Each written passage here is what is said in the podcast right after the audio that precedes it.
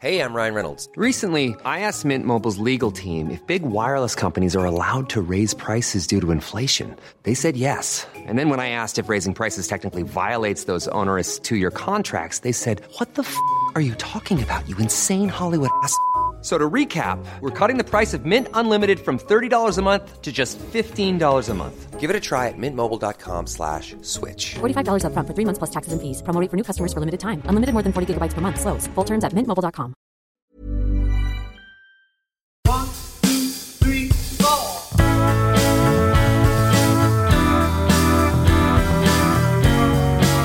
Welcome to this week's Your Own Personal Beatles, featuring me, Robin Allender. And I am Jack Pelling. Thank you for joining us. And this week, we're delighted to welcome Shappi Khorsandi to talk about her own personal Beatles. And it was a great chat with Shappi, I thought. Yeah, it was fantastic. I really enjoyed listening back to it. It was one of those, another one where we could have gone on for hours and hours. But yeah, she was absolutely Yeah. brilliant. She was on sparkling form after a single glass of I know. wine. It was really good. Yeah, it was uh, it was fantastic. Yep, she had um, uh, her delightful son buttling for her. Uh, yeah, which yeah. Which was lovely. And yeah, we chatted a lot about sort of her youth. She talks really brilliantly about sort of being young and stuff. Partly because she's got a fantastic book about it, I'm sure. But uh, yeah, some amazing memories of her sort of early Beatles relationship.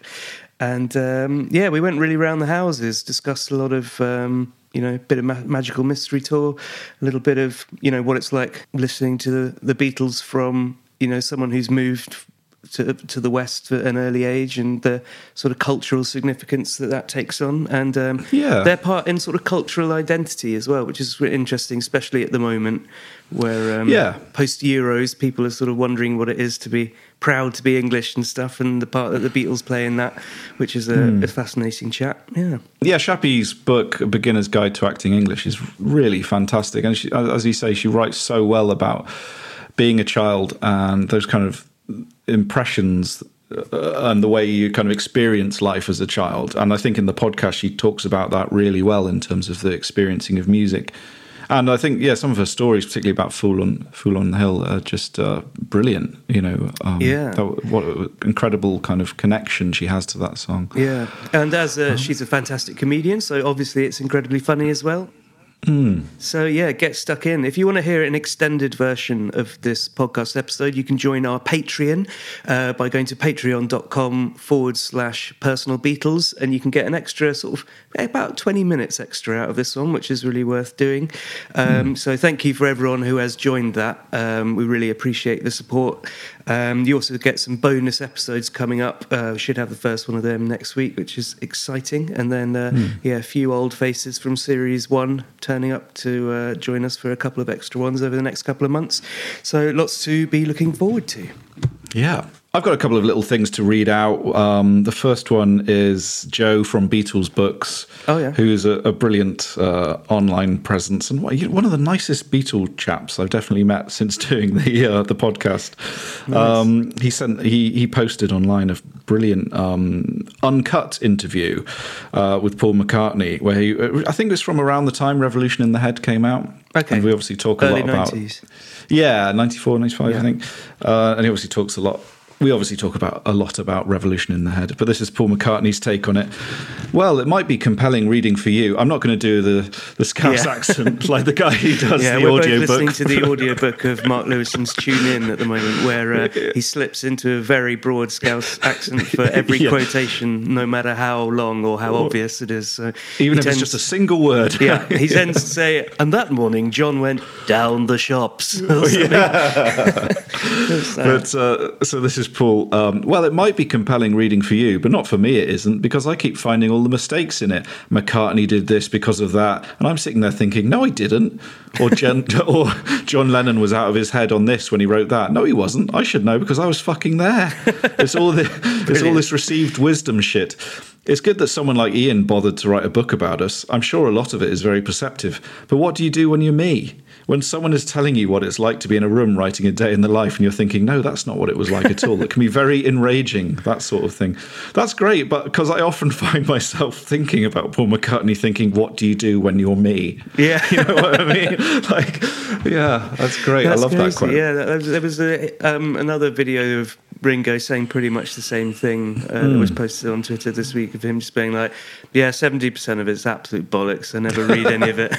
you know, But I kind of, I mean, Revolution in the Head gets a lot of stick for how opinionated it is. Yeah. But I kind, that's kind of why I like it, to be honest with you. And Yeah. even when I read it an impressionable age, like I loved Helter Skelter. It didn't matter that he didn't like it. You know what I mean? but it does have that thing. Yeah, I don't like it when it sort of begins to change my opinion because he presents his opinions as objective fact. Yeah, like he just. And then once you hear that, you're like, oh yeah, actually, all the John George Harrison ones up until like 1966 are terrible. Well, But he's yeah. he doesn't like very- George's. He doesn't really like any of George's songs.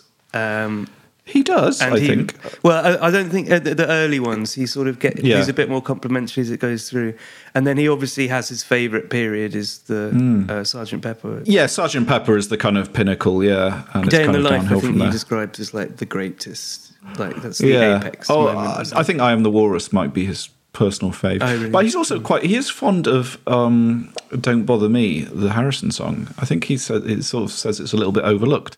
Oh, really? It's one of my least favourites. Yeah, I like it, and I was thinking, is that the Oh, first? I hate it. But I was thinking, is that the first Beatles song that kind of isn't about love and and shagging? Yeah, it's about being moody, it's about being moody, having a isn't it? cold. Yeah, you wrote it Yeah. on. The other the- the- Harmonically, the- I don't like it at all. It's very. The other thing I wanted to talk about briefly was there's a brilliant book which came out earlier this year by music journalist Harry Sword, uh, which is called Monolithic Undertow in Search of Sonic Oblivion. And it's absolutely brilliant and incredibly well researched book about drone music um, and about drone culturally, I suppose. Just a little Right. bit from the in- introduction. The drone requires neither chord nor band, representing by its infinite pliability and accessibility the ultimate folk music, a potent audio tool of personal liberation. And so it's really it's really good and it gets into some really interesting like and heavy and obscure acts. You know, from Velvet Underground to the kind of you know, Stooges, Sonic Youth, Swans, Black Sabbath, Sleep, Melvins, Eno, and then the like more avant-garde uh, Eliane, Eliane Radigue, who I absolutely love. But of course, like the Beatles are in it, and I think that's what I kind of why we're doing this podcast because no matter how far out the music Yeah. is, you can still bring it back to the Beatles, and you know, this is just a really good bit about. Um, Tomorrow Never Knows here. Touching on Indian classicism, musique concrète, and the joy of staunch noise, Tomorrow Never Knows was the drone in action, transcendent magic captured on tape. Neither some blissed out peace and love trip nor the black acid nightmare later evoked by Hawkwind at their most incandescent. The song was rather a call to submission. The seismic cranial shift the Beatles underwent on Revolver from the lightweight pop of Please Please Me just three years earlier was truly remarkable, a testament to both tireless studio experimentation and the cranial power of the successful and repeated acid test. So I thought it was just great to, yeah, that's great. I mean, to, to, to read about kind of all these obscure acts and mm. very experimental acts, and to also see Beatles as being a part of that history, I think is like, it's kind of why we're doing this, I think. Yeah, yeah, for sure. Because it's like there's always new ways to talk about them. Yeah, and that's yeah, that's mm. brilliantly put, and it's such a such a great example of how you can use sort of a, of a one chord song in that in that track as well, because it is sort of mm. drones that you know you think big open fifths that are sort of mm. harmonically ambiguous. But Tomorrow Never Knows is just C major all the way Yeah. through. you know, Yeah, so yeah. it uses that that sort of alternating major third is is Yeah. the the key to the, the melody. So it's, uh, Hmm. yeah, but that yet there's so much variation. Yeah, it's that's good. Yeah. Really interesting. I like that. I'm going to read that book. It's on my list. Yeah, it's great. Yeah. Mm. Lovely stuff. Right, well, so let's crack on with Shappi Khorsandi. Uh, we'll be back at the end of the show. Um, but yeah, please, if you want to get in touch with us, you can uh, send in some of your personal Beatles stories to jack at homespunsounds.com and uh, keep in touch with us on the old social medias as well, at Personal Beatles on Twitter and uh, Instagram and Facebook and all that lovely stuff. Yes. And also watch this space for our first uh, bonus podcast, which should be coming out. Yeah, we're going to record it next week, so uh, a little week, bit yeah. of delay due to me uh, contracting the old Rona. But uh, Hmm. yeah, we'll uh, we'll have it for you next week. So yeah, check out the Patreon and uh, enjoy the show. Oh, cheers, Cheers, guys. This Cheers. is lovely. Cheers. Nice to meet you. Yeah, thank you so much for uh, for joining us. My pleasure. Yeah. I'm just sorry I can't offer you anything to eat. No, no. I mean, It's okay. yes, so we're, we're delighted to welcome Shappi Ko- Khorsandi to your own personal Beatles, and she's drinking a glass of red wine brought to her by her son. There we are. That's parenting. cheers. Good Yeah. parenting. So, So how how are you? How has things been? How's the like slightly strange life for a comic over the last year? It's been weird, and also, I, I can I just be really thick and ask you: Are we recording now? yes, we started. Yeah, recording. yeah. That's why. That's why I did that slightly stilted intro there to go. I kind of- loved your intro. I thought it was very good. I thought you were very smooth voiced, Thank you. and I thought you were very confident. Um, it's okay. yeah, we're trying to sort of adopt that sort of Adam Buxton thing of just uh, you know losing into the conversation. Yeah, well, Jack like, sometimes uh, does a very good kind of radio four sort of intonation. You sometimes we're kind all of we're all trying. I spend my life trying to be Adam Buxton. Whenever I whenever I go walking my dog, I I just call her Rosie sometimes Yeah. just to feel a little bit more Adam. um, and I remark to myself about the weather and the grey dome of the sky and but Yeah. nah, but there's no one to hear it but me. Um, can I please? Well, I'm going to tell you how much. I love the title of your podcast, and because Oh. um, I, you know, like when there's a band when you're a teen, usually that Yeah. becomes the band, the band that makes you realise that um, music is is life. And for me, that was Yeah. Depeche Mode when I was Nice. fifteen, Ah, well, there you go. and so I was very excited. Your own personal Beatles, Yeah. because it's Yeah. you know. Two big loves of mine. I'm enjoying great. this Yeah. wine. I'm enjoying it. yeah. I mean, it's a it's a weak pun, but it's uh, I feel that it's, No. it's a, clear, a good enough title. was because you know obviously John John said they were the Beatles were bigger than Jesus, so it's, it's kind of multi yeah, multi layered. Exactly. So Oh yes. oh, there we go. I like that. You yeah, see, you're yeah. clever, clever Wow. podcasters. Um, so, I mean, Brick, go- go- diving straight into the Beatles, Yes. what was your um, sort of so? I mean, compared to uh, most people we've had on the podcast, your sort of early years were probably a bit more irregular. So, where did the Beatles first pop up, and what was your sort of early life like for people who might not know?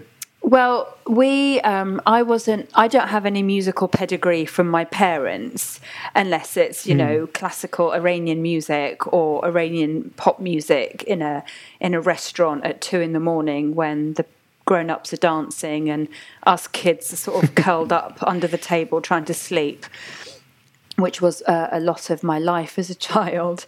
Um, I remember once the owner of a restaurant set up a camp bed in the kitchen for me to sleep on because everyone wanted to carry on dancing and boozing. So um, we had a record player. And we just had um, Yen, the soundtrack to Yentl, the soundtrack to Cinderella, um, an Elton John album, and a Shirley Bassey album Nice. and there, you, there was no money to buy music in my family um, back then. And my generation is a generation where if you wanted to listen to music, you went to a friend's house because you heard they had a certain album. Um, so I know, you know, Yentl off by heart, the Cinderella soundtrack off by heart, and Banger. Elton John. Yeah, and uh, I know.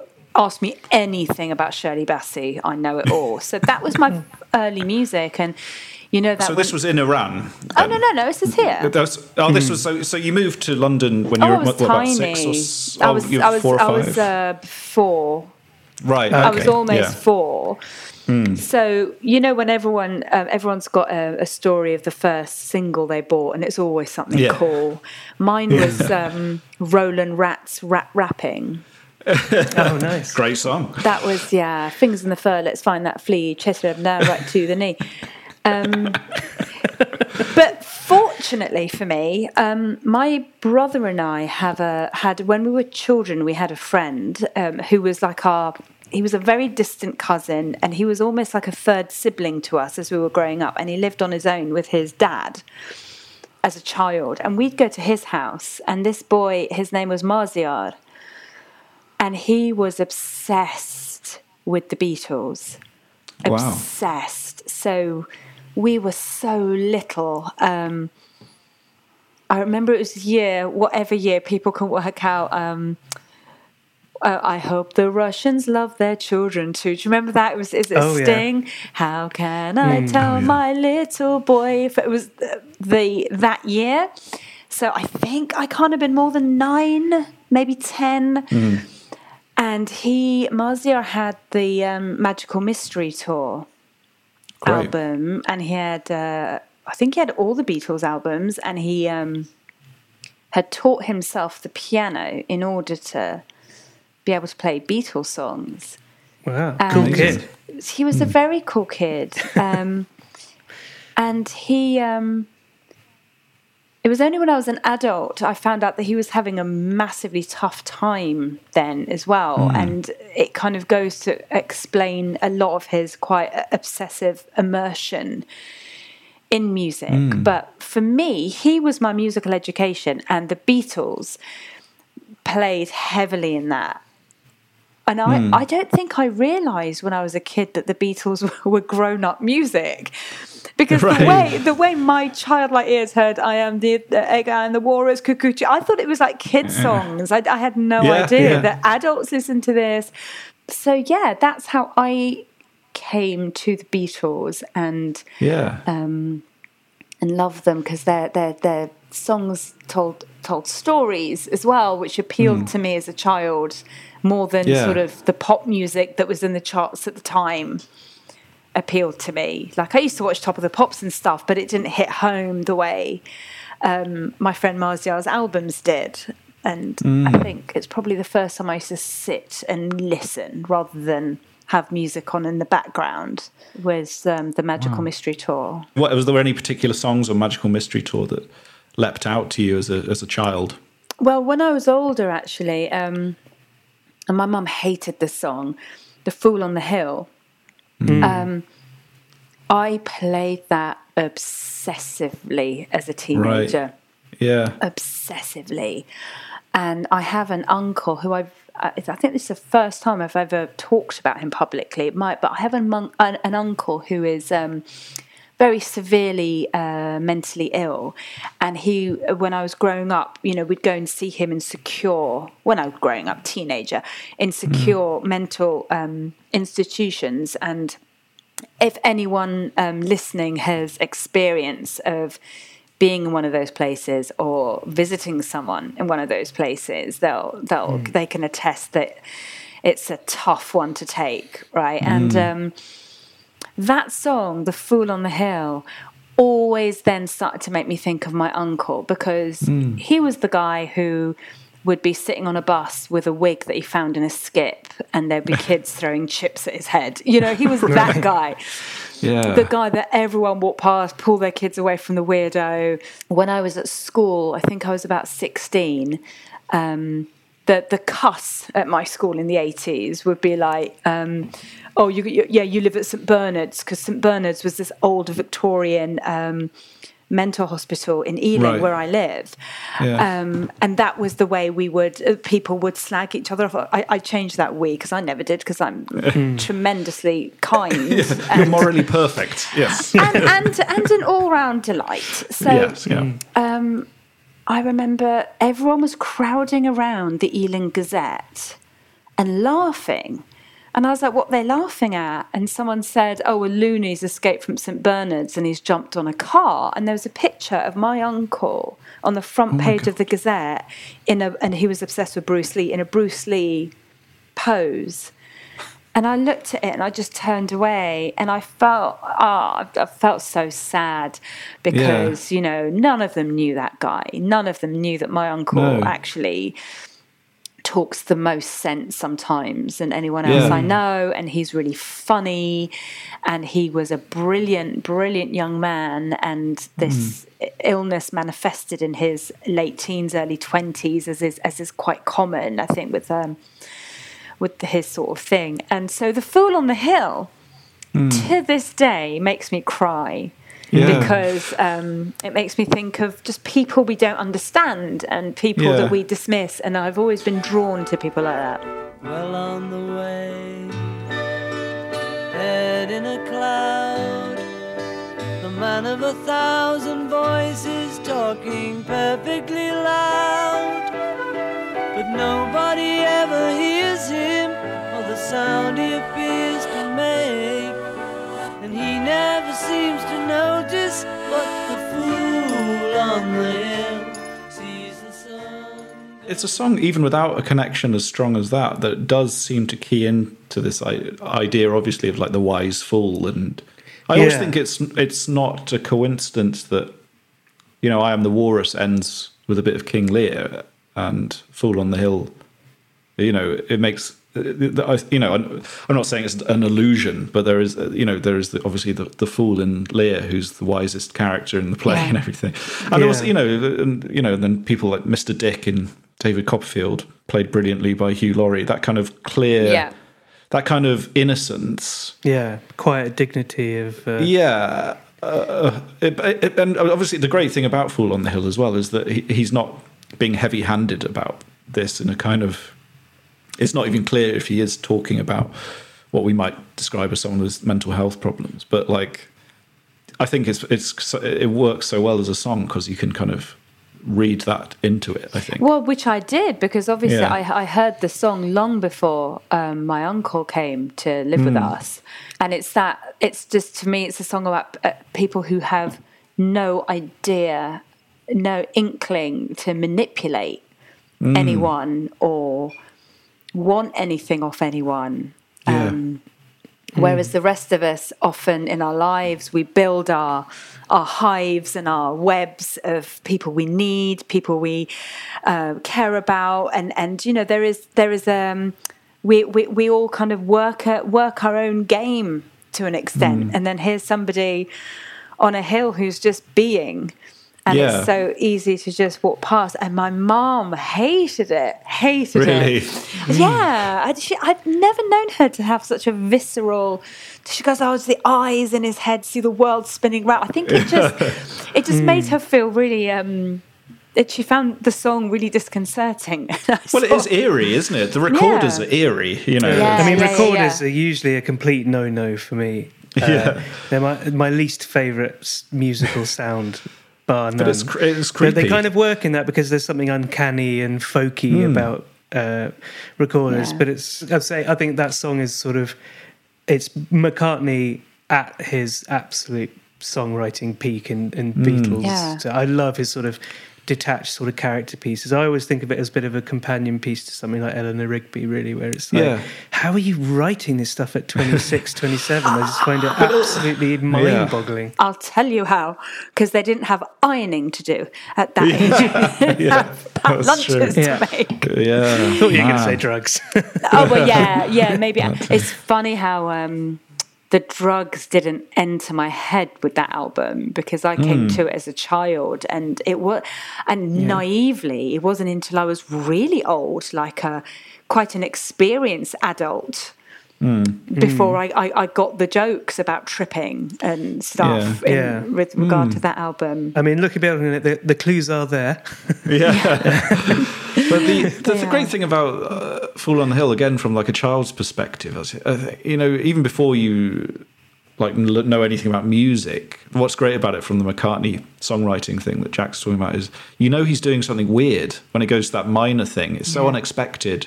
Yeah. And you don't really have a name for it, and then you you know we might work out later. Oh, he went to the minor there. That was such an unusual choice, and but you've always known there was something slightly unsettling about it, but you didn't know how to name it.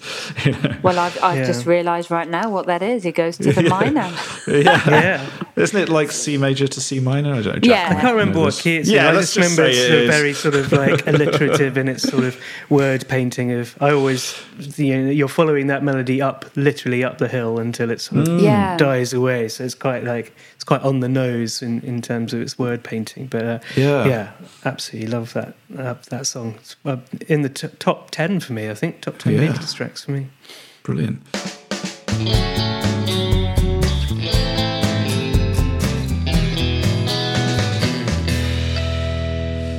Uh, Shafi, yeah, I was going to ask then about because you, you obviously mentioned your upbringing. You moved to the UK when you were very young. So in your book, A Beginner's Guide to Acting English, you you, talk, you write brilliantly about that kind of experience. You write brilliantly from the perspective of a child, and obviously being a young child, not you know, not knowing who Father Christmas is, and being in this completely new culture, completely new language. So I mean, this is kind of quite a broad question, I suppose, but it was like discovering the Beatles was that something like was it a bit like discovering who Father Christmas was? Was it like this kind of, was it like this new was it was was it kind of a, an introduction to the to the West for want of a better way of putting it or was it not really that? No, it wasn't. I think um, when you're a kid, I mean, the age I was when I came to England, I was at an age where if a dragon had come into my bedroom, yeah a, a pink dragon offering me a plate of marshmallows to Yeah. burn on its fire, I would have gone, "Oh wow, mummy, come and look at this." yeah yeah yeah So I, I, I didn't make the east west um, connection as as a Mm. kid because everything's new. Um, yes yeah but I do. I, I feel. Um, thank you for saying I was that book did well talking from a child's perspective because um, I am very very connected to my childhood. Um, I'm not one of those people who. Um, sort of thinks of it as a part of their life and they remember a trip to Disneyland and a row with their mum. I'm I'm frequently um, revisiting my childhood. It's it's it's a, it's my thing, and and I get in touch with people from my childhood, and uh, I, you know, like talking it to them, and they're always astounded by my my memory.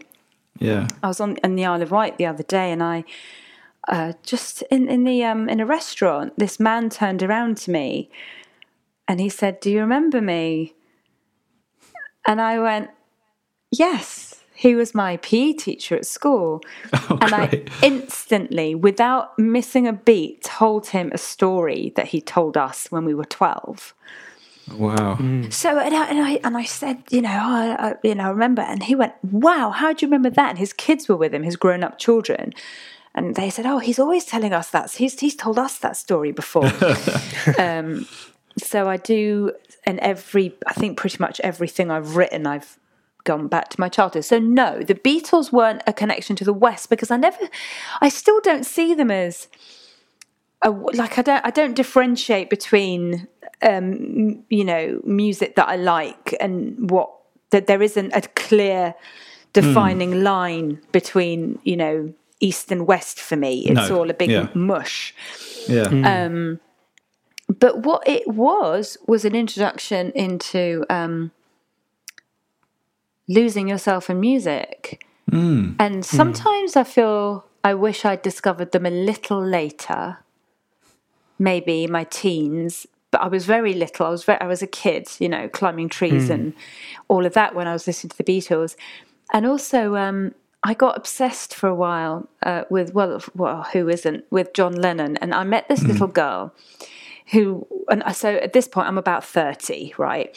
And I meet this little girl um, a friend's daughter and this little girl is phenomenal. She's just uh, really smart really clever and she's got her headphones on. We've gone to a restaurant she'd put her headphones on because this is the days before phones you know games. Yeah. so her way of zoning out of the adults boring conversation was to listen to music and she was listening to uh, the black eyed peas and various other things and I had my Walkman with me, and I said, "Here, let me play you a song and see if you like it." And I played her um, John Lennon's "Imagine," and she Yeah. listened to it, and then she took the headphones off and she goes, "Yeah, I ain't a teenager yet." Oh, That's man. incredible. What a child! I, I ain't a teenager yet, and that's that's so What a great self-aware. review of that song as well. brilliant. and I, I, I kind of sometimes I wish that you know if I'd come to them a bit later. It's like it's like meeting like someone that you love dearly and want to spend the rest of your life with when you're 17.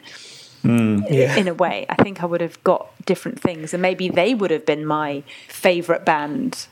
Uh, Yeah. I- but but as it happened, it ended up being Depeche Mode because that's when Yeah. the lightning bolt struck when I was 15. Yeah. Well, Depeche Mode, I think they're. I mean, uh, at their best, Depeche Mode are always about. We're talking about McCartney. For me, always about those little quirks of melody or just slightly Yeah.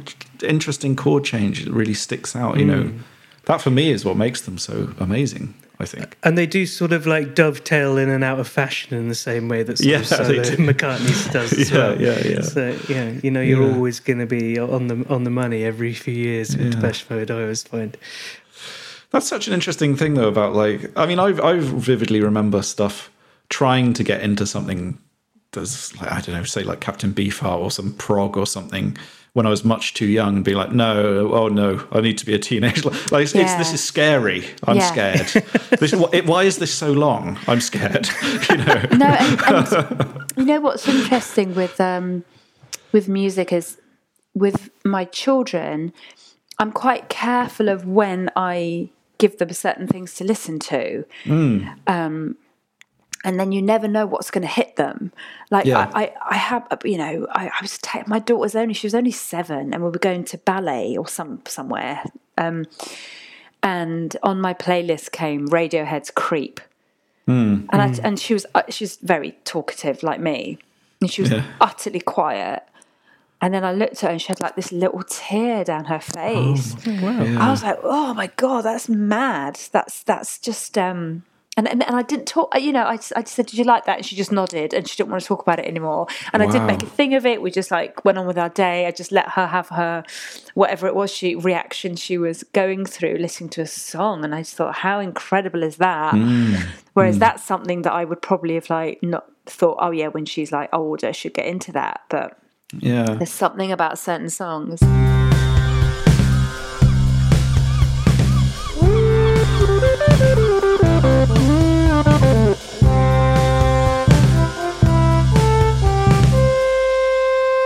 Think the Beatles played a huge part in me wanting to be a performer. Oh, really? That's interesting. Massively. The Beatles and the Muppet Show were, Yeah. were huge influences on my life. When I was um, at the last year of my primary school, we did a play, our end of year play. Now, we had a really creative staff at my school, Montpelier School in Ealing. And instead of like getting a, a play off the shelf and doing it like Bugsy Malone, the teachers wrote a play and they, they did it to the soundtrack of the Beatles. Oh right. Yeah, they did it to a Beatles soundtrack. So we did Help, I Need Somebody, and, and like, you know, um, Money Can't Buy Me Love, and all of that. Uh, yeah. Yeah. And Your Mother Should, you know, um, all of that. And and so did the plot kind of revolve around the songs, or were the songs just placed there? Th- they or- were placed strategically. So the play was about. So where I um I, I I mean, now it sounds more consistent than the film Help, to be honest. Sure, yeah, I think that was a big influence, but I think our play was better. So, um, back in the 80s, there was a massive um, Bentalls stall in Ealing and it had shut down. So, the play was about what to do with the site of Bentalls. And there was a group of people from the council that wanted to make it into a youth centre. And then there was an evil tobacco company that wanted to make it into a tobacco fan- factory. And me and my best friend Chloe, we played Benson and Hedges. nice. So we were the evil ones. So we, the story was that, and then you know, we- I get by with a little help from my friends. Sang the council lot, the team, and they all grouped together. And then, and then the the evil ones sang all the songs about money and all of this. So uh, that play was all about, um, yeah, all Beatles songs, and we all had to learn them, and that was our Yeah. homework to learn Great. learn the Beatles songs off by heart. And for me, the, the the songs were were stories, and they were theatrical, and Yeah. they had real character, and they built characters for you Hmm. in your in your mind, and that really appealed to um, whatever nonsense makes me want to be a performer. So yeah, Well, I think that's one of the things. I mean, we sort of often come back to George Martin, but I'm talking about his kind of role as producing comedy records and things for the Beatles. But I, th- I do think, think sometimes what makes the Beatles songs so good in many ways is the production, where they're almost done like a sketch, if that's if that hmm. somehow makes sense, or that they're kind of. What I like about George Martin is he he has that kind of attention to detail of which comedians need. You need to have the voices heard. You need to get the punchlines over, let's say. So he almost does produce music as if it's like a comedy sketch in a way. I mean, it's take an obvious example like Yellow Submarine or something. Yeah. Where it does feel hmm. like there are voices coming and going, sound effects, you know. it's a um, show. He puts on a show. Yeah, it's a show. Yeah, from it's a show. Yeah. And it's also that thing of like, I don't know if you've ever, like, I, I record music at home and, you know, I try to, but like sometimes when you're doing something and you might just like do something as I'm work on this other podcast and I do some jingles and like you might put a little funny jingle together and you go, why is that better than any song I've ever written? you know, because it's like you're not thinking about the music. So sometimes I think George Martin's really good because he's almost like from that comedy perspective, he's kind of making something I can't explain yeah. it. yeah, I know. And then and and you've got they are a double act as well. Yeah, and, and yeah. a lot of the you know John and Paul work so well together, and Yes, there's something yeah. very thea- theatrical about their relationship and the way that they're sort of yeah. antithetical but symbiotic and. yeah. Yeah, I mean, I would like to. What was the name of the play? It was. Uh, I can't remember, but I think it might have been called Bentles. it sounds like a, a, a copyright nightmare, but I would. Uh, I'd love to see it. it was the 80s. It was the 80s. It sounds like they put more thought into it than like "We Will Rock You," the Queen musical, where it's like we need to cross the seven seas of Rhye. like you know, there's just springs, and you know, it sounds like it's slightly more produced Yeah. than that. well, it, it it was amazing, and um, I I never I never forgot it. The the thing, um, Robin, that you were just talking about with. Um, double act and the, with the production and, and all of that. I think you're you're absolutely spot on. A lot of the time, people put comedians under the same umbrella as actors. And actually, we're very different animals to actors. I know some comics act too, and some actors do comedy, but I think um, in terms of our spirit, we're much closer to musicians and teachers. Yeah, Yeah. yeah, yeah. Um, yeah. I personally think that, and I know for myself, um, that co- comedians, if they could have, they'd much rather have been musicians. Mm, Um, if I had had the skills to be a musician, that is that's the road I would take. And I think our fascination with musicians is that. Um, because comedians connect with their emotions as well, but they have to present it to you as something other than just emotion. They've got to present it to you as in a in a way that that um, you'll come in on. Like you, you make them see the world as you see it. Um, whereas musicians present their emotions in a much more way, in a much more either you get it or you don't. I don't. Um, they're not. I don't want to say the word needy, but I always think like um, musicians. Uh, c- comedians are like love me, love me, love me, but musicians are more like kneel before Zod. you know. But ultimately, we want people to come our way yes, but Yeah. do it in very different ways. And and I um whenever I whenever I let's face it date musicians, which tends to be a lot. Um, it that affinity is there because I find musicians are have the keenest sense of humor yeah, uh, they've got such a good. The ones I've met have, and- they they they value a sense of humour. Um, they value the the uh, communication that a sense of humour gives and the dimension that it takes you to. So I do think that that, that musicians and comedians are kind of very very curious of each other and very uh, yeah. Um, adoring in some ways of one another. Or the musicians that I've been out with have adored me anyway.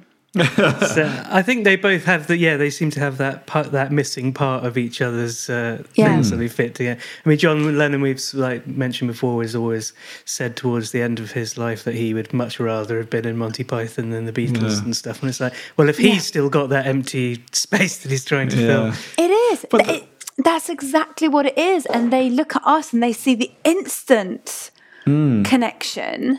And it's also about that kind of balancing sincerity and humor, I think, Yeah. which is one thing the Beatles do so well. Yeah. But I mean, but, you know, just having watched Bo Burnham's Inside, The I great can't wait success to watch that. I can't Oh, you haven't wait. seen it yet? I Oh, my seen God, it. it's It's, amazing. It's, my Yeah. little gift. It's my gift to myself when uh, this crazy week that I'm having dies down. Cool. Well, enjoy it. You know, it's it's not. It's not.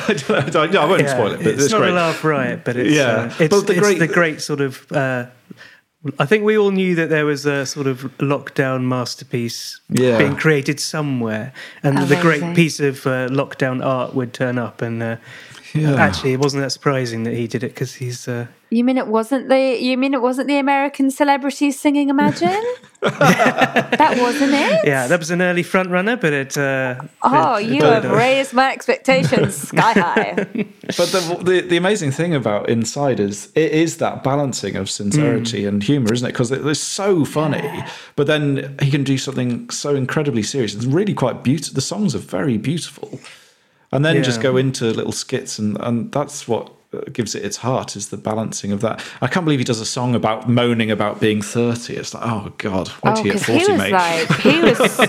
I saw him at the Edinburgh Festival when he was. I think he was still a teenager when he. yeah, he's like 17, Um, 18, wasn't? I you see, I'm fascinated by that. Like, I think that's what I find fascinating about musicians is the sincerity. Mm. Like my 17 year old cousin is a musician, and she will sit at the piano any gathering, no shyness, nothing, and and spell out a song that she's written herself wow. about her heartache, and she'll have us all in tears, and she'll finish it, and she's like, you know, done. And it's amazing and and it, it's and i'm like i can't do that. That that's the thing that i think you know Yeah. musical skill aside I, I feel like if, if if i don't like dress something up positively at the end of it then i've wasted everyone's time yeah, Yeah, it's or at just least that have kind a sort I- of I- funny sound effect to fall back on in case you don't do it properly. No, there was that Stewart Lee show I think that um, about ten years ago that ended with him playing a guitar, and it was his, uh, I think he says like the last taboo in comedy is to do try and do something sincerely and well, yeah. which is uh, yeah something that Bo Burnham and the people like Tim Minchin managed to straddle, but I think you just Yeah. need to be hyper hyper talented to be able to pull it yeah and um Ryan Reynolds here from Mint Mobile. With the price of just about everything going up during inflation, we thought we'd bring our prices down. So to help us, we brought in a reverse auctioneer, which is apparently a thing. Mint Mobile unlimited premium wireless. Ready to get 30, 30, bit to get 30, bit to get 20, 20, 20, bit to get 20, 20, bit to get 15, 15, 15, 15 just 15 bucks a month. So, Give it a try at mintmobile.com slash switch. $45 upfront for three months plus taxes and fees. Promo rate for new customers for limited time. Unlimited more than 40 gigabytes per month. Slows. Full terms at mintmobile.com. Wow. Nice. Yeah. What you're hearing are the sounds of people everywhere putting on Bombas socks, underwear, and t-shirts made from absurdly soft materials that feel like plush clouds. Yeah, that plush. And the best part? For every item you purchase, Bombas donates another to someone facing homelessness.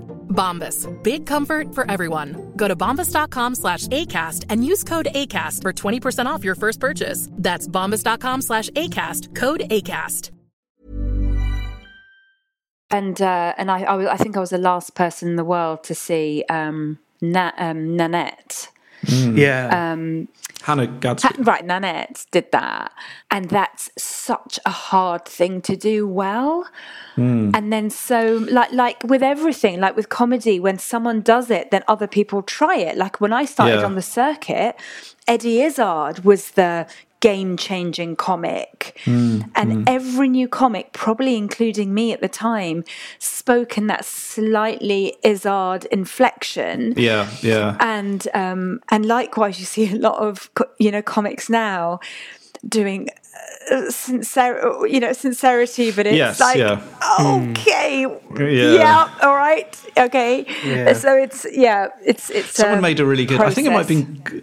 I can't remember who it was. It might have been Glenn Moore. Uh, made made a really good. It was just a tweet saying, "Really good comedy makes the audience awkward, but unfortunately, so does really bad comedy." so it's like hard to, you know. But that's so true, isn't it? It's like, you know. I know, and I know we're, we're straying. There are off a lot the- of people doing the sincerity thing like badly, let's say. Or no, well, you know, there are lots of people. It's become a thing. Well, Let's say. you know what? I mean, you can edit this out because I'm probably being a bit mean, and um, I try not to be mean um, in public. But a young comic got in touch with me recently and said, I want to do comedy. Can you help me? And I was like, oh, fair play to your confidence. Yes. Okay. So here's some, com- I did a comedy course that gives you confidence. Here's some comedy courses you can try. Here's some online stuff. Here's some gigs you can go to. Binge on comedy. That's the best advice I can give anyone. Just watch tons of comedy. And, uh, and she wrote back to me, she's saying, Thank you for recommendations. And my plan with comedy is to um, make people laugh, but also educate them um, around issues concerning. Um, and she gave me a list of issues. And I was like, Good luck, mate. Good luck. There's nothing I can do for you here. Um, I gave you, uh, you know, I gave you what I had. I gave you, you could have, you know, I'm so willing to help people. But if before they've even got up and done their first gig, their idea is I want to educate people. It's like when other comics are, like you just did with Glenn Moore, when other people are quoting your jokes, then start thinking Yeah, how I'm gonna, you know, change the shape of the world. yeah, You yeah. It's quite a big. Um, it's quite ambitious. At the It is, start. yeah. It's a bit like sort of trying to play jazz before you've learned the chords, really. and that- yeah, uh, and you know what? You know, I, I just felt really sad because I love the fact that she had the confidence to write to someone and ask for them to be her mentor. You know, I never had that confidence, so. Never mind. Pat, it's not too late for me to have a mentor. I might try and find one. Yeah,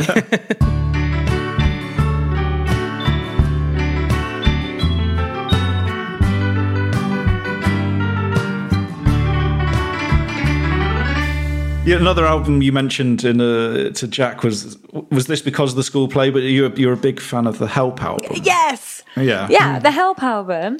Um, again, you know, I'm somewhat because I've now realised that my scatterbrainness is neurodivergent. I've not been like I always felt. Um, you know, you get the. Pr- I, I feel that I'm a real music geek. But I can't compartmentalize and remember albums and dates or whatever the way Yeah. pr- proper music geeks can. So I've Well, always neither felt- can Paul McCartney. Apparently.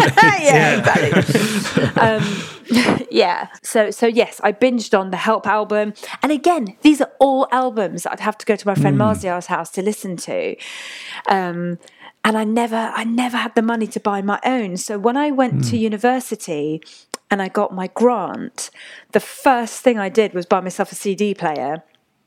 And I Yeah. bought the Help album, I bought Sergeant Pepper, I bought the Magical Mystery Tour, and I bought um, a heap of Simon and Garfunkel records. nice. Um, Lovely. Yeah, so, and then I got quite obsessed with John Lennon hmm. as a person. Yeah. Like, I hmm. think as a, I, I remember sort of being like reading everything I possibly could about him and listening to all of his solo stuff and mm. thinking that if I, if I had ever met him, I would have run to hide. I think I would have been so intimidated by him. yeah. Um, and looking back at, or- and even when I was growing up, sort of Yoko hate was mm. common. You know, I Yeah. remember mm. as a, as a as a comedy obsessive watching De- Denis Leary, American comic Denis Leary, do a um, a show, and I had it on video, and I I know it off by heart. And he said, "We live in a world where John Lennon." Takes however many 16 bullets to the chest. Yoko ono is standing next to him not one fucking bullet. And the audience roars with laughter. And i was you know i was a teenager and i was like oh that's so funny because we want her dead.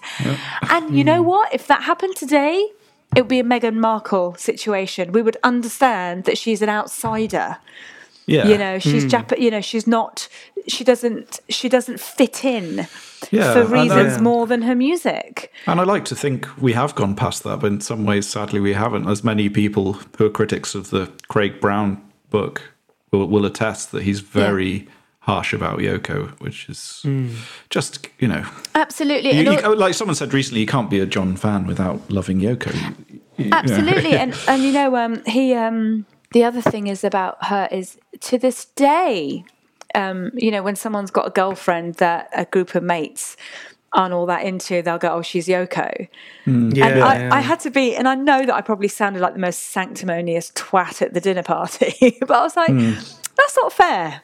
That's not Yeah. fair. You know, whatever. Yeah. And, you know, I am. I am a bit of a It's sanctimonious kind of. It's, uh, I've never made that sort of connection between the Meghan Markle thing, but it's actually. It's a very, in terms of the tabloid representation, Mm. it's very, it's this sort of weird protectiveness over or, or entitlement to think that John Lennon is Mm. like our thing, uh, like you know Britain's great, uh, you know, export. When actually Mm. he really couldn't give a shit about. You the know what? To be establishment. kind and to be polite, I would call it xenophobia. But y you know, Oh, it's- we, I think yeah. we can call it racism. It's- There we go. and and to to love like exactly what you said to love John Lennon and to dehumanize the woman that he was in love with. And I don't know what it is about there's two people, fans and family, think that have more of a right to you than hmm. the person that you have met and chosen hmm. to be your family. You Yeah. know? Hmm. And uh, you know, I even I even listen to Yoko's stuff occasionally. Hmm. You know, on a quiet night. Yeah. Well, she's just a, she's a fascinating artist. She's Brilliant. She's a fascinating artist. She's a brilliant character. She's still really full of verb and vibrant and positivity. Hmm. Um, and she put up with him. Imagine that. Yeah, exactly. Yeah. She put up with him. She forgave him Yeah. Hmm. everything and that's that's um, that compassion is is really important. And also like you know and i know that people people say stuff you know john lennon was this and that and, and i know that i'd be terrified of him if i met him. But um you know i have huge compassion for john lennon whatever he was like in his life towards yoko and and and all of that because no one is like the sum total of one part of them you know like Yeah. i don't know. I, I feel that we can so often look back and judge people without you know understanding the the, the circumstances they were in and the mm-hmm. head that they lived in. And and it's not excusing it's being compassionate and you know, being mm. compassionate towards things that are unpalatable Yeah. is also human. Oh i should write a song about this. What was i saying? I think that's why Yeah. everyone goes through a stage in their life though where they ad- identify with John in a way that they maybe don't so much with Paul is because he's more multifaceted and more kind of flawed and to, you know hmm. straddles that kind of sincer- sincerity and comedy thing that we're talking hmm. about earlier whereas someone like Paul is just a, a bit more consistent in character um, Yeah. and a bit more able to deal with his shit Yeah, yeah, exactly. And to, to for I always, I always think the great miracle with Paul is that he's sort of remotely normal, yeah whereas uh, John was uh, kind of heading heading that way. But Yeah. you know, it's John. You just can't help but love him, Yeah. um, even in the world where where we're sort of recontextualizing characters like that. Yeah, John was just so funny.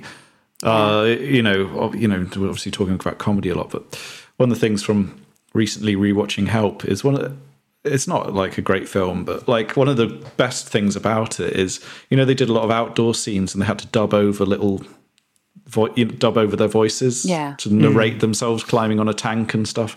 And there, if you just if the film was just those little bits, it would be brilliant. Yeah. because John John is fucking hysterical in those bits. Mm. There's the mm. bit where they, so they climb on the tank and you can just hear John go, "I hurt my suit." Like it's so good. But they were obviously like improvising and just mu- mucking about. It's, he's so funny. He's so so funny, and you know what? Who, who else I I um enjoy uh, looking at the life outside singing is um Amy Winehouse. Yeah, yeah, yeah, Such yeah. a brilliant sense of humour. Yeah, yeah. Like she had I mean, yeah. funniness just pouring out of her, and I and I find that the same with John Lennon. He was funny. It's very true. Yeah, hmm. that like that bit in Amy where she's she, that she's on holiday with a friend and she's showing around like a kind That- of like she's the tour guide. It's just Yeah. that is absolutely brilliant. She's just doing this character comedy and she's so funny. Yeah, And she always knows where the camera is in a similar way to John as well. When there's sort of- Yeah, yeah. when you're on your twentieth generic interview, yeah, I saw an interview. Um, you might have seen it on Twitter the other day, where um, she was someone was asking her about um, sort of com- basically trying to put words in her mouth about how her new record was really like Dido's last record. yes, that's, that's and great. she's sort it? of looking sort of over her shoulder at the camera and just making these like really funny stupid Yeah. faces that are really, Oh, really? John Lennon Yeah. actually, the way that he used to do his totally. like I mean Um, Pr- Prince did the same. Prince did the same. Like his eyes spoke um, far louder and funnier than his mouth um, when, when he's like faced with someone who's ba- basically just being um, a bit. You know, a bit lame, and, and trying to back them into a corner, and trying to get Yeah. them to, you know, so, yeah, exactly like you say, put words in their mouth. But um, yes, very funny man.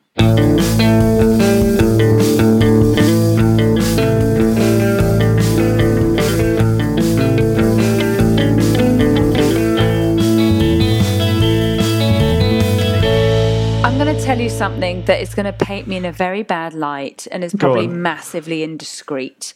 Yep. But I had a boyfriend who was a musician and um, he was very lovely, but he didn't like the Beatles. Which, which was kind of I, I don't I don't trust people who don't like The Simpsons. Yeah. And I also don't trust people who, who say, I don't like the Beatles. Hmm. Anyway, so we knew I knew about this, and we'd go on long car journeys, and we would listen to the Beatles albums, and he would get into a huff, a quiet little huff at certain songs, and then and I'd be hmm. like, "Are you all right?" And he goes, "And look, Shappi, it's a bad song, and this is why." And mm. then we, and then he put on a, a, a, tune. He took over from from as a playlist, and he put on some song that was just really dreary. I, Yeah. I won't say the band because I don't want to slag off a band because other people love them, mm. right? It was really dreary, and I said, I th- I was trying to lighten the mood, and I Yeah. said, "Can we listen to something that doesn't want to make me want to kill myself?" and he said, "The amount of shit I've had to listen to in this car," and all we played was the Beatles, Wow. and that relationship ended a week later. Right. Right. Well, I just These couldn't. important things. it is it is an important thing for two reasons. Number one, how can you not like the Beatles? And secondly, if you're in the presence of people who love the Beatles, my myself and my children, I think being rude about other people's music, fair enough. I told him his music was, made me want to kill myself, but I was joking. Yeah. I yeah. was joking. And I know that suicide's not something to giggle about, but I was kidding. And uh, it just, I thought, if you're going to get all po faced about music that I like, because I once went out with somebody who looked at my music collection when I moved into his house. And I remember he said, That's never going to happen. And he put it all in a box. And all we, all we listened to was Tom Waits for five years. Uh, wh- wh- yeah. which has its place. Don't get Yeah. me wrong, but um, I sort of um, I promised myself after that that I would just not stay with somebody who didn't accept my music. Have you noticed it's, it's it's pretty much always blokes who have these Yeah. real like kind of like it's this or that. You must like this. You cannot like that. You and know, also it's pretty just- much blokes that I end up going out with. But you know, um, the it's interesting because uh, an, another musician boyfriend of mine, he was we were talking about why it tends to be blokes that get so uh, geeky about music, and I said to him like, no, I think women get just as geeky. Yeah, but yeah. it's uh, it's like comedy. There was a time where only blokes got geeky about comedy because it was seen as a blokey thing. But actually, I was very very geeky about music. But I that there wasn't the the gang to join. No, you know, yeah. until I Yeah. became a bit of a grebo in my later teens and um, Hmm. got very very into the wonder stuff. nothing wrong with that. Yeah, but it's a strange one that people. I think because the Beatles, there you, it's quite rare to find people that that don't like. them. I mean, we we've had um, John Robbins has been on. He's the only person who's been on this podcast who actively doesn't like the Beatles, but at least he can qualify it with the fact that he understands that the Beatles are amazing. It's just he finds it's not for him. But It's funny because I feel exactly the same way as, as John Robbins.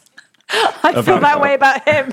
I know he's not. I'm joking. If he listens, you are my cup of tea, and I hope we have breakfast together in Sweden another time. That's great. Um, I thought you were going to just say Queen, but no, just straight. Yeah, to, straight to John. yeah, straight. No.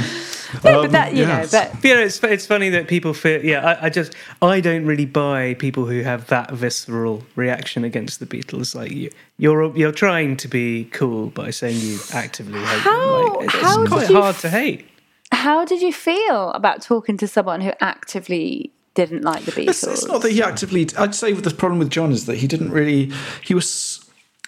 The thing with, with John was he was so hung up on the fact that, let's say, a lot of the early stuff, i in terms of, is thematically quite one note because they're all love songs. yeah.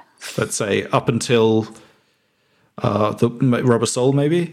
You know, they're pretty much all love songs. Um, but it's like it's like having a go at Beethoven because he wasn't using a wah wah pedal. You know, it's like, it- it- but it's like literally like Yeah, if Beethoven had invented the wah wah pedal as well later they on. had to they had you have to go through that progress culturally to get to your revolvers and sergeant peppers and the beatles built that progress so that's what that's the kind of discussion we had but it was it was after quite a lot of cans so it didn't come off very Yeah, do you know what? I'm But, getting a um, bit slurry. When I was when I was younger, so much younger than today, I um, I remember discovering the Beatles, getting into the Beatles, and going, "Oh my god, my parents are the Beatles generation." And Hmm. I'm like, "Mummy, mummy, so in Iran, were you? W- w- did Beatlemania happen in Iran?" And my mum said, "Well." We wore miniskirts. that, was, that was it. And I, I remember just being slightly disappointed um, about having parents of Beatles generation. The way my son can say to me, like, Yeah. oh my God, you've seen Michael Jackson? Oh my God, you've seen Prince live? And I can say, yes, my son, they are my Yeah. era. Um, I, I always felt a bit cheated that I didn't have that. Oh, sorry, uh, that I didn't have that with my parents. Like my dad would go, "Oh yes, the Beatles, wonderful band. Were you into them?" And he goes, "Well, I was a journalist. I worked late, Yeah. and, and Yeah. really I mean, Right. from from reading your your book, busy having a um, revolution." You know, yeah. your dad your dad sounds like a, a fascinating character and like and you obviously grew up in a very like arty world i, I imagine very much so. so um yeah so so but the beatles the beatles weren't a touchstone though at all even Um, I think that there was a language barrier. Mm, Uh, Having said that, I remember I, I went on a holiday to Paris when I was 15, and that's when I discovered Depeche Mode. Mm. And I met all these Parisian uh, teenagers, and I hung out with them. And I, I then uh, translated into French the be- the Depeche Mode lyrics, and realized, oh my god, you don't care about the lyrics. That's insane. Like, how can you? yeah right not care about the lyrics of the song, but but people, you know, people do, you know, and um, and I think there was all that with the Beatles, and I don't think either of my parents, my my dad was so consumed with being a writer. And being a poet and all of that, and eh, the revolution happened, and they just didn't have youth the way we had it here. Um, y- t- like teenage years here are a thing, but um, back then in Iran, particularly their generation, uh, teenagers weren't didn't have this like period of freedom and liberation to go and navel gaze and and lose themselves to to music and hedonism. Um, the way because they would literally starve. They had to get jobs and get on with stuff. This we're not we're not kidding. This is a developing country or, or third world country as they were known back then. Um, but I remember uh, my dad always telling me when uh, you know when he heard John Lennon was shot. Because it's you know having a for a million reasons being a poet and also being a journalist. And hmm. when John Lennon was shot you know him weeping was a, hmm. hu- a, a huge huge thing that um, hmm. I recall and he's talked about. Because you, you know you don't often see your dad cry. Uh, so, what if he wasn't a sort of beat? What was the connection there? Just that it was a, just an incredibly sad event, or was it just something that- understanding the value of this man. Yeah. understanding the the value the intelligence the artistic um, merits of, of this person that was a huge part of um, our, our, our culture. And you know murdered in such a brutal way um, especially coming from iran where uh, you know it, it's you know being a dissident and being shot for your uh, you know being, being shot for who you are or your opinions or whatever. And i know that wasn't quite the case that, that wasn't the case with john lennon but there was a lot of death you know in my parents life around then. And the west was always seen as safety you know the west was refuge. That's where people don't kill each other. That's where people that that and, and and for that to happen on such a massive scale was really uh, really huge um, particularly for, for for a lyricist for for an artist for because that's the connection my dad has. Likewise when um, the the Charlie He- Hebdo um, atrocity uh, my dad was like because my dad's a satirist and he's like they kill the journalists, they kill the right, they kill the comics, they kill the writers. And that hmm. they they and, and they you know they kill them because they're the ones with influence. They're the ones Yeah. that talk to the every person, the hmm. layman. Hmm.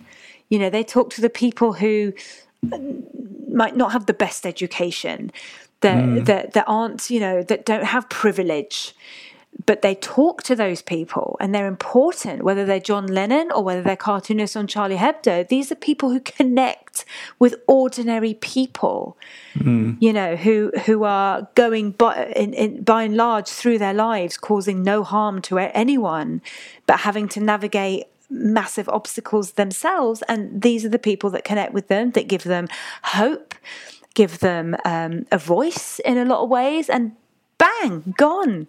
It's the saddest thing in the world. Yeah. I, I think another great thing from the book, uh, your book, is that the, you really get a sense of the Iranian sense of humour, Yes. uh, I, which I, which seems like obviously your dad was is a satirist and. Um, so- and it seems like it's quite a dry sense of humour, and in in many ways, it seems like quite British sense of humour. Quite Celtic, I think. yeah, Which is the Beatles' uh, sort of sense of humour is very much a Celtic thing, isn't it? as well? Yeah, Uh, you know, it's it's really interesting, so, so interesting that you said Celtic. When I went to um, Ireland for the first time as a twenty-four-year-old comic, and I was in Galway, and I was in this pub in Galway, and everyone was just so welcoming because I was a guest, and everyone was singing, and in this pub, and having a great laugh. And the party wasn't um, people scattered around a room, it was everyone together.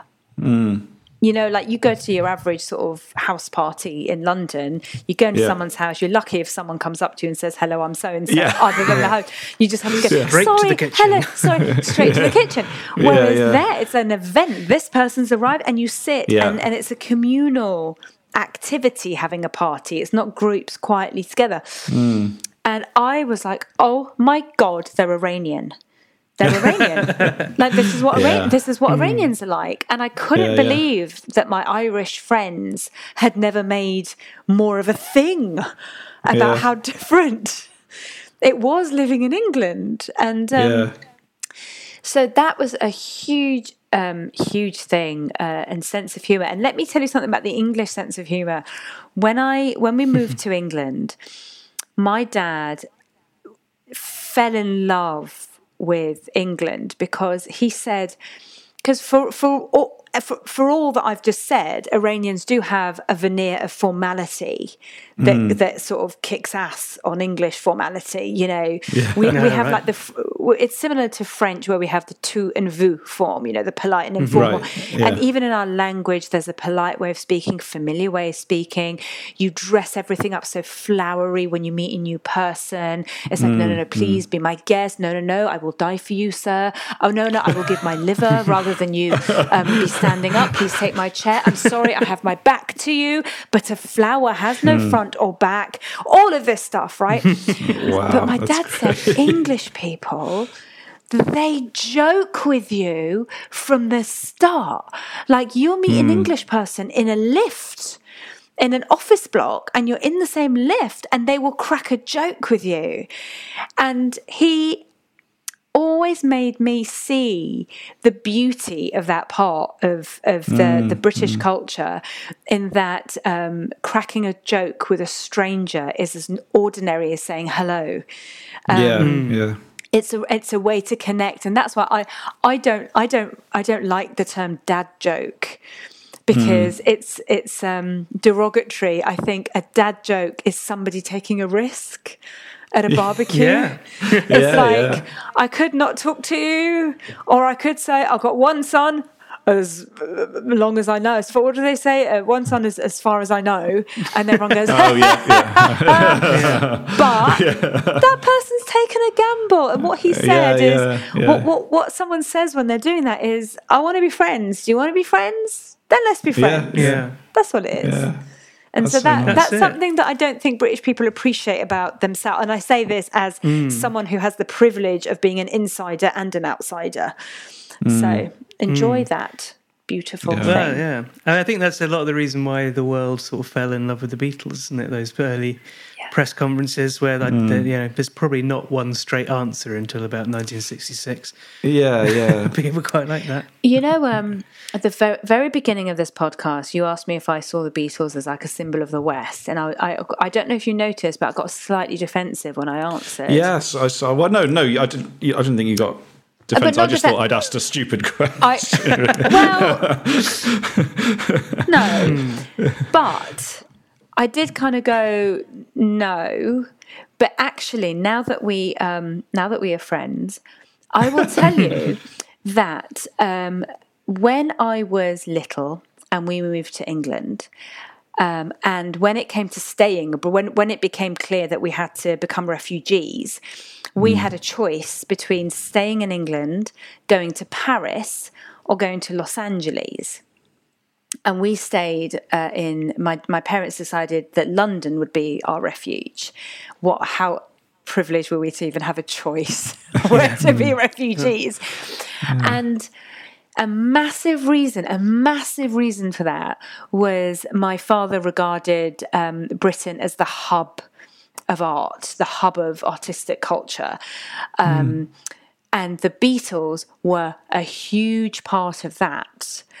That reason for thinking that um, Britain was the best place to be. And when I was growing up, and I and I have this um, real patriotism um, towards towards England that is very different to other kind of patriotism that is the wrong kind of. I'm joking, nothing's wrong kind of patriotism. But uh, my the fact that the Beatles were English or British, I I thought that was just something we had over America. I just thought, like, suck it up, bitches, we got the Beatles. and that really competitive spirit of mine Planning for your next trip? Elevate your travel style with Quince. Quince has all the jet setting essentials you'll want for your next getaway, like European linen, premium luggage options, buttery soft Italian leather bags, and so much more. And is all priced at 50 to 80% less than similar brands. Plus, Quince only works with factories that use safe and ethical manufacturing practices. Pack your bags with high-quality essentials you'll be wearing for vacations to come with Quince. Go to quince.com slash pack for free shipping and 365-day returns. um, uh, was was was very vibrant when I was when I was little. Because you know they had Grease, they had the cool accents, they had um, cheerleaders and all of that. But you know, I raised you the Beatles. Yeah, Yeah, it's a and- bit of a trump card, isn't it? yeah, and, and that that was um, that was a huge thing because for me, not being born in England, I had to find my own uh, bits of it to root me here yeah, yeah. you know and so Enid Blyton was one, you know, um, and and the Beatles was another one. David Bowie was as well, and and um, uh, uh, music, um, not musicals, pantomime. Pantomime was, and old school music hall songs. You know the old wall songs like, um, Yeah. you know, my old man said, "Follow the van," and uh, all of that. I honestly, Yeah. I know so many music hall songs. You will, you will not even believe. so all of those things were my way of, like any kid that's adopted. I found my my way of feeling that I belong and that Yeah. You know, music and particularly the Beatles and other bands that this is not a podcast about were massive in That's that. so that's that's great. That's so beautifully put. That's brilliant. That was the fantastic Shappi Khorsandi. I absolutely loved that. Um, we don't have favourites, but that's one of my favourites. It was a great chat. I did feel like I was just down the pub having a you know good old chin wag with someone. It was great. I mean, she's just so unbelievably nice and Yeah. uh, a, a joy to talk to you. So, Yeah, yeah. yeah. Um, a real pleasure. I hope you enjoyed it as much as we did. And uh, yeah, thanks very much for listening. Um, we'll be back next week with uh, a fantastic episode with Beatles superfan slash encyclopedia, Mr. Jeff Lloyd. yeah. That, now this was one where I was pretty nervous before because you kind of you want to do Yeah. your homework, don't you, with Jeff Lloyd?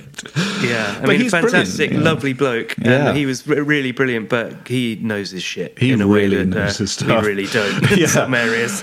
but that's what it was just great. I mean, he's he's very open. He's very nice about this podcast as well, and he's very Yeah, um, lovely bloke. He's really kind of just open to talking because he just loves talking about the Beatles. So you know, Yeah. it was just great to just. There's uh, a great bit in his podcast which is called Beetlejuice. Yeah. Um, if you haven't heard it, where um, I was catching up with it the other day, and he talks about how he bought the. Uh, in Tune In, it goes into uh, some detail about where the Beatles bought all their famous Beatle boots from. Mm. And uh, if you want to know how much of a fan Jeff Lloyd is, he uh, con- he tracked down this shop and bought himself some Beatles boots that he got married in. Oh, nice! That's great. is, uh, yeah, Yeah. just superb. But check that out. He does it with his uh, with his wife Sarah Barron, who's He's- also brilliant. Yeah, she's a fantastic comedian, Sarah Barron. Um, so all of that coming up next week. Um, it- as always, an extended version of that on the Patreon, which you can sign up to now. It's patreon.com forward slash personal Beatles. And we'll see you next Tuesday. Cheers, Robin. Bye. Bye. Your Own Personal Beatles is presented by Jack Pelling and Robin Allender. The podcast artwork is done by Morgan Ritchie. It's produced by me, Jack Pelling, and is a homespun sounds production.